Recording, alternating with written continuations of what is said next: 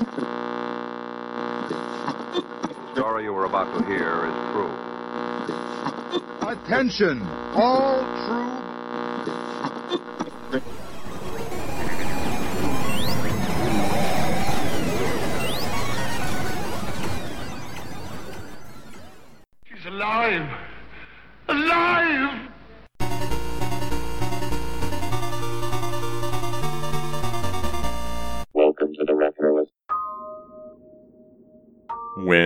The 90s rolled around, you could buy toys very easily at garage sales and flea markets, and even on early eBay. People were just trying to get rid of stuff, and you could buy what were basically garbage bags full of stuff. And I went through a phase of buying old Star Wars figures, also some old G.I. Joe toys, and I just didn't think much about what I was getting, except for the fact that I could finally get the things I wanted pretty easily. I remember one time ordering a lot of toys, and not just a lot of toys, but a toy that was sold as a lot. It was a G.I. Joe tank, a couple of G.I. Joe figures, and then a bunch of G.I. Joe pieces. I was interested in kind of making custom figures out of them. And when I ordered them, one of the things that came in there was a broken Steve Austin figure from the Six Million Dollar Man. And I held on to that thing for about a year. It was sitting there, it was missing pieces, it was really badly damaged. And then I was doing a cleanup, just trying to clean stuff up, and I decided I would get rid of it. It's strange what you prioritize and what you decide to hold on to. I don't know why I didn't think to hold on to a broken $6 million man figure, but very quickly afterwards, I regretted it. I think there needs to be a moment of self knowledge that comes with being a collector, knowing that you want to often care for things that other people might not want. And you probably learn that about yourself in different ways and at different times. But for me, it was the regret I had after just tossing a toy that wasn't in great shape, that I didn't have any plans for, but it would haunt me for a long time afterwards.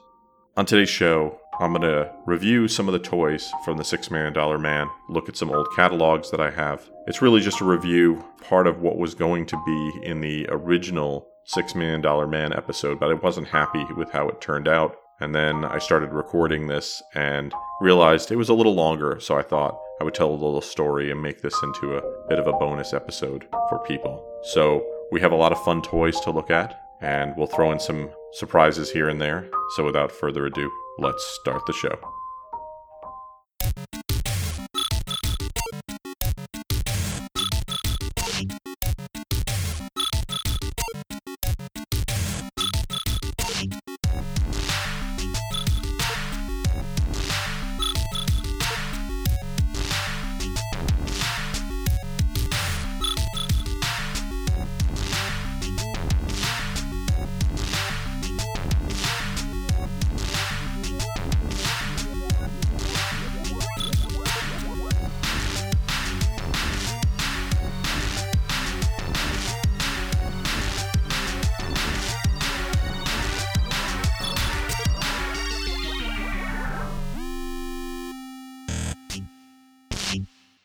As I mentioned, the Six Million Dollar Man had some amazing toys, many of which I got to play with for one glorious day.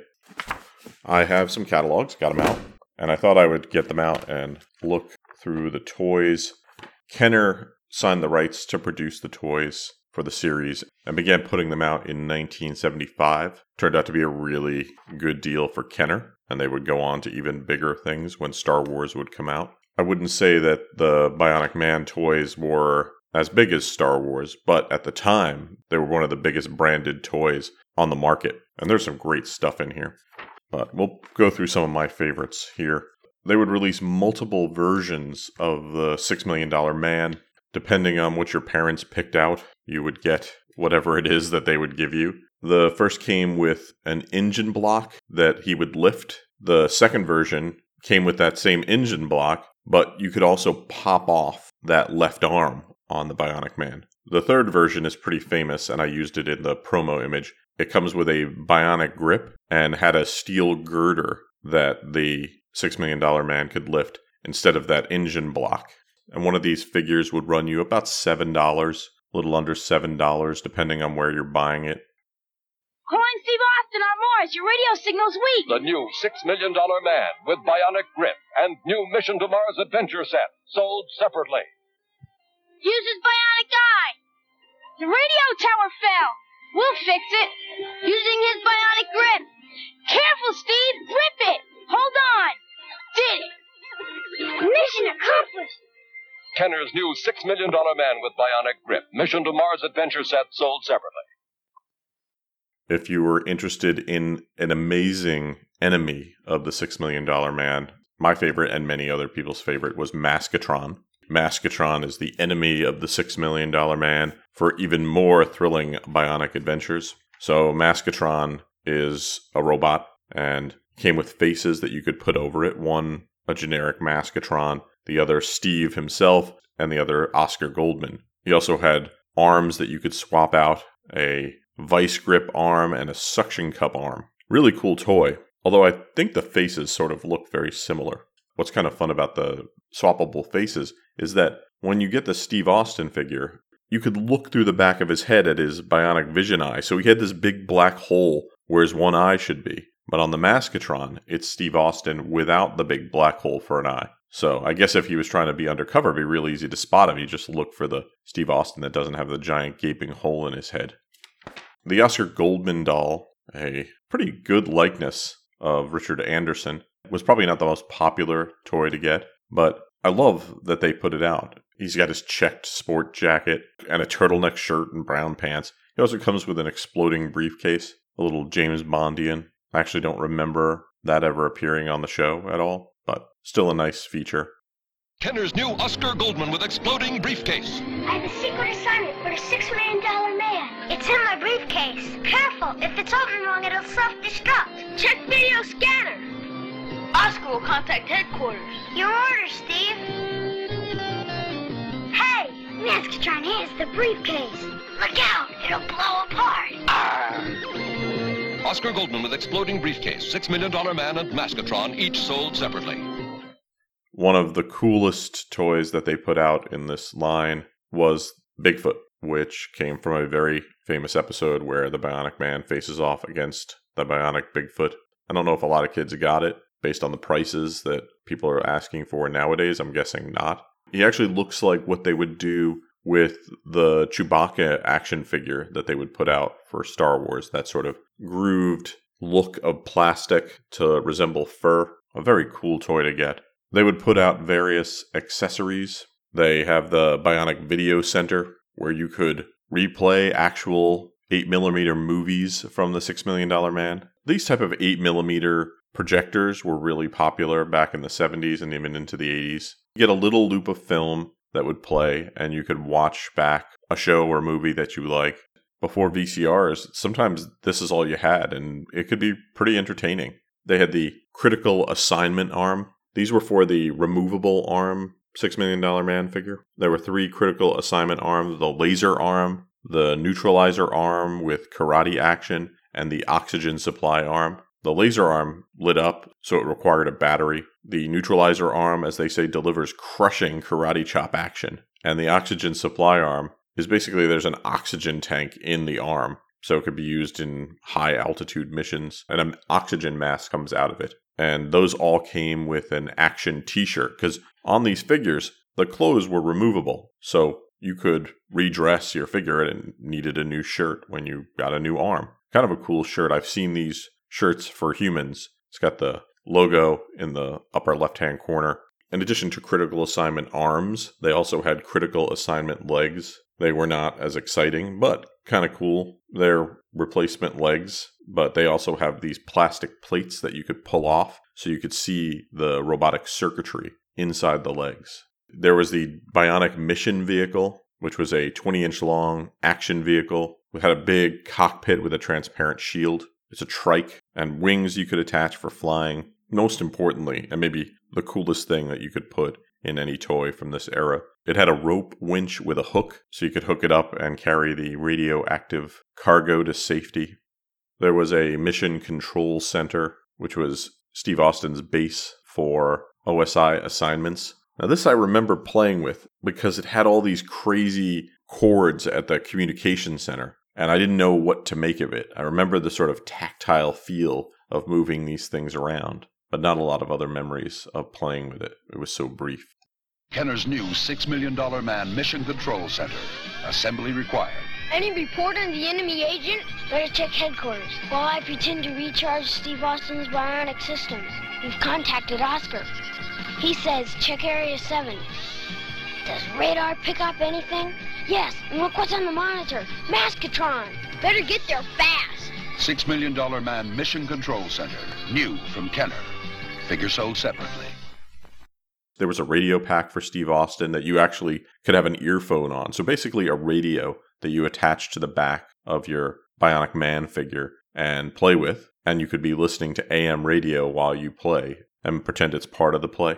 According to the catalog, can receive the strongest local AM signal. No battery or no electricity needed. Hmm. Just clip to grounded object, put in your ear, and tune the signal by moving the antenna. So I guess it just picks up whatever's around. Interesting. Wonder how well that worked. Where I grew up, there was a lot of radio stations in the area, a lot of big antennas out in the swamps. So I imagine I would have picked up some signal.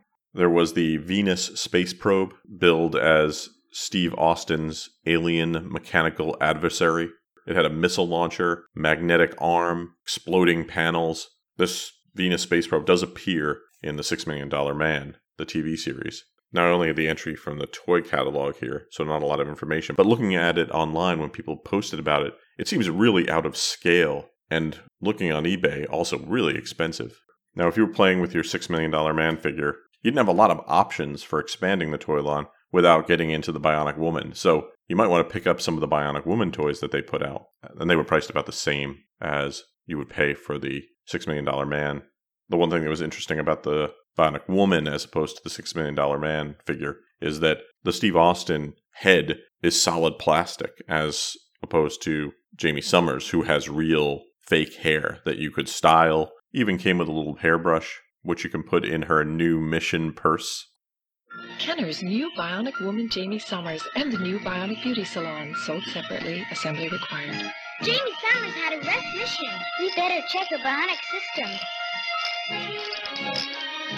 She's okay. Steve Austin will be here soon. I'll brush and comb her beautiful hair. He's here! She's ready!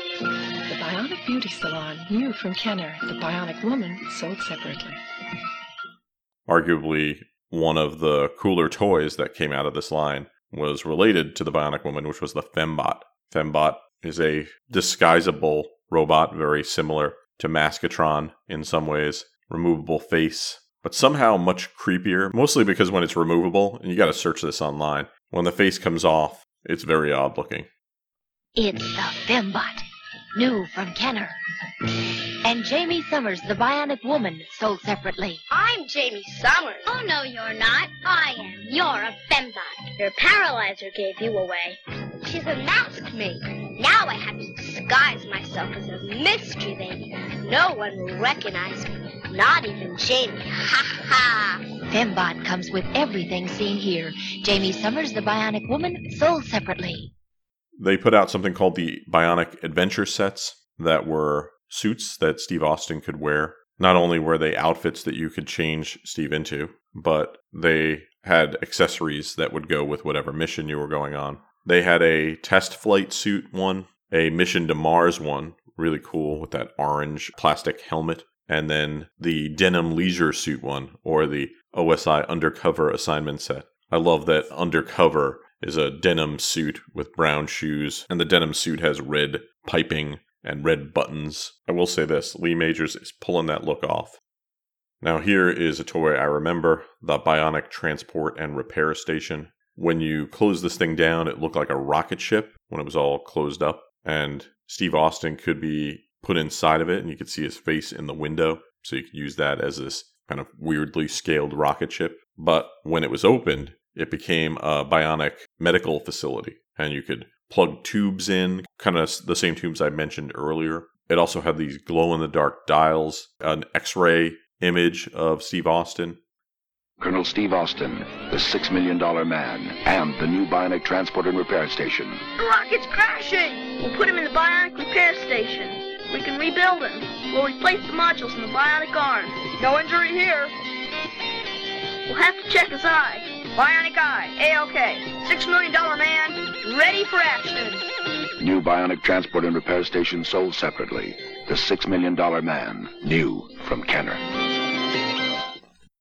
The Porta communicator was really interesting. It was basically a CB radio. You would speak into one of them, and then there was a backpack on your Six Million Dollar Man figure. And when you spoke into it, you could hear your voice on the other side. That means you could talk to your figure remotely as if you're the mission control. The thing is, there was a wire connecting them, which was about 10 feet. It's a strange idea for a toy because it seems so unnecessary in many ways. And maybe that's what makes it so amazing. Here you are burning through batteries to talk to your figure 10 feet away. Although, just talking into a CB was pretty cool back in the day. This was the 70s, so if you're really into CBs, they had a CB radio that could receive all 40 CB channels in this kind of cool headset with the $6 million man sticker on the side. The headset contains a hollow microphone unit, which allows the kid to hear the voice commands they're giving to the $6 million man. So I guess it's a CB radio receiver, so I could pick up the truckers driving by, but then I could speak to the $6 million man through it. And I would hear my own voice and think that I'm broadcasting to the $6 million man, but I would probably think I was trying to broadcast to those truckers. Breaker, breaker. Steve, you gotta stop that Maskatron from destroying the world. They had the OSI headquarters, which is where you could have Oscar Goldman just sort of hanging out, has maps on the wall. I like that Oscar has a photo of Steve hanging on the wall. There's a map of the United States and a view of, I believe, the Capitol building. So, based on where this would be, he's right on the mall in Washington somehow. Probably not the most popular playset, and only for kids who were completists. And that sort of ends this section of toys in the catalog that I've been able to find. There are other catalogs online. You find a lot of great catalogs online. Talk about that in a little bit. I saw this on eBay that they made a dual launch drag set, a drag racing set where the $6 million man races Bigfoot.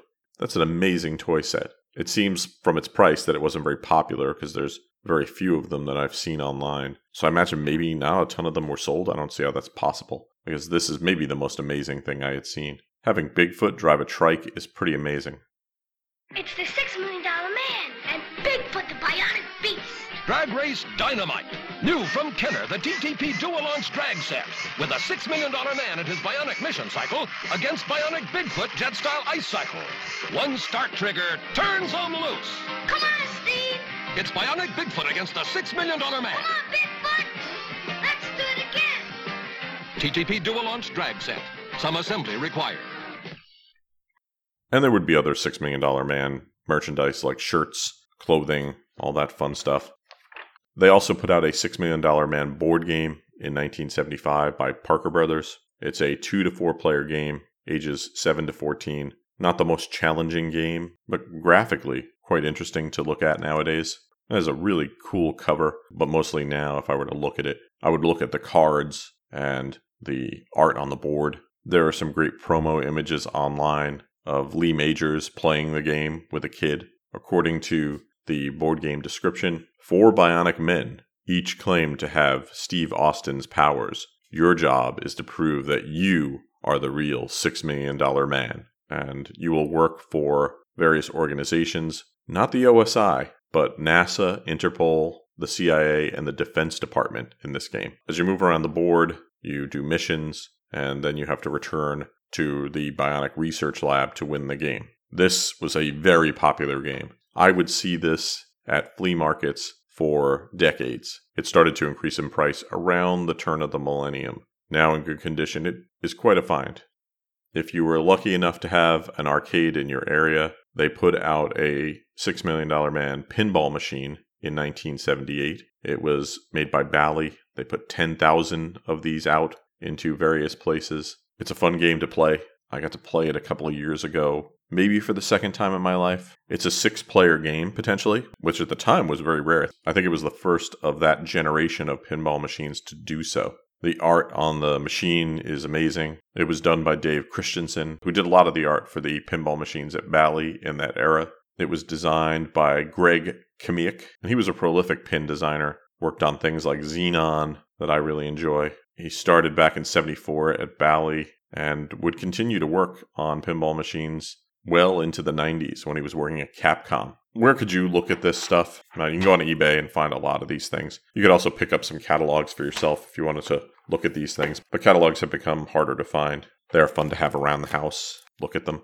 But there's also a lot of people who post catalogs online. Although I'd like to say that looking at catalogs online has become clunkier as time has gone on. People just don't post the images anymore. They might not be quick to go through, but that slows you down, makes you kind of poke around and look at them. You could find a couple at the Internet Archive in just JPEG form, which makes it easy to move through images pretty quickly. There's going to be a day when I imagine some of these catalogs will just show up online. I keep hoping that one of these bigger companies like JCPenney or Sears, any of them, would make the original material available for these catalogs available online if they still have it. Maybe they don't. It's something that I dream about, which is a strange dream for most people, but makes a lot of sense for me. So the $6 million man had some great toys. It was way ahead of its time and would influence toys that we would see years afterwards, especially things like Star Wars and G.I. Joe toy lines that would come after that were maybe of a different scale, but would become so much more popular. It's hard for us now, with all the media we have, to think about what the phenomenon that was the $6 million man was like. It was a superhero show, one there just wasn't many superhero shows. And then for someone to have the genius idea of putting out a toy line with it, and then that toy line catching fire the way it did is amazing. And if you look around uh, what would happen in the 80s and the 90s with toys and tie ins, you can't help but know that this toy line specifically was important in our evolution toward that distribution ecosystem that we've become so familiar with. So, next time you head to a toy store, appreciate the toys on the shelves and think, would this be here without the $6 million man? Probably, but who knows? But as people who like toys, we should at least recognize its contribution and realize we owe it a debt of gratitude.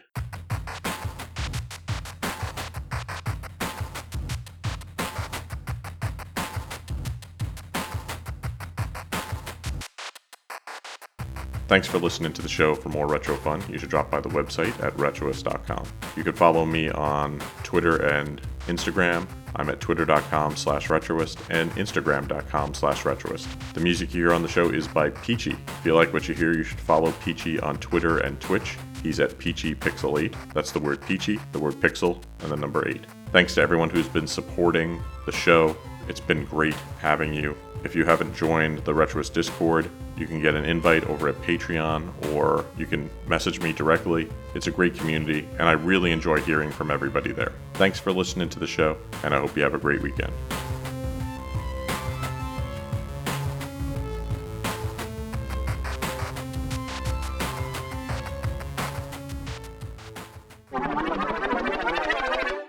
Aw, Snoopy. Aw, Snoopy. I love Snoopy. This is now officially just going to be a discussion of great Snoopy toys.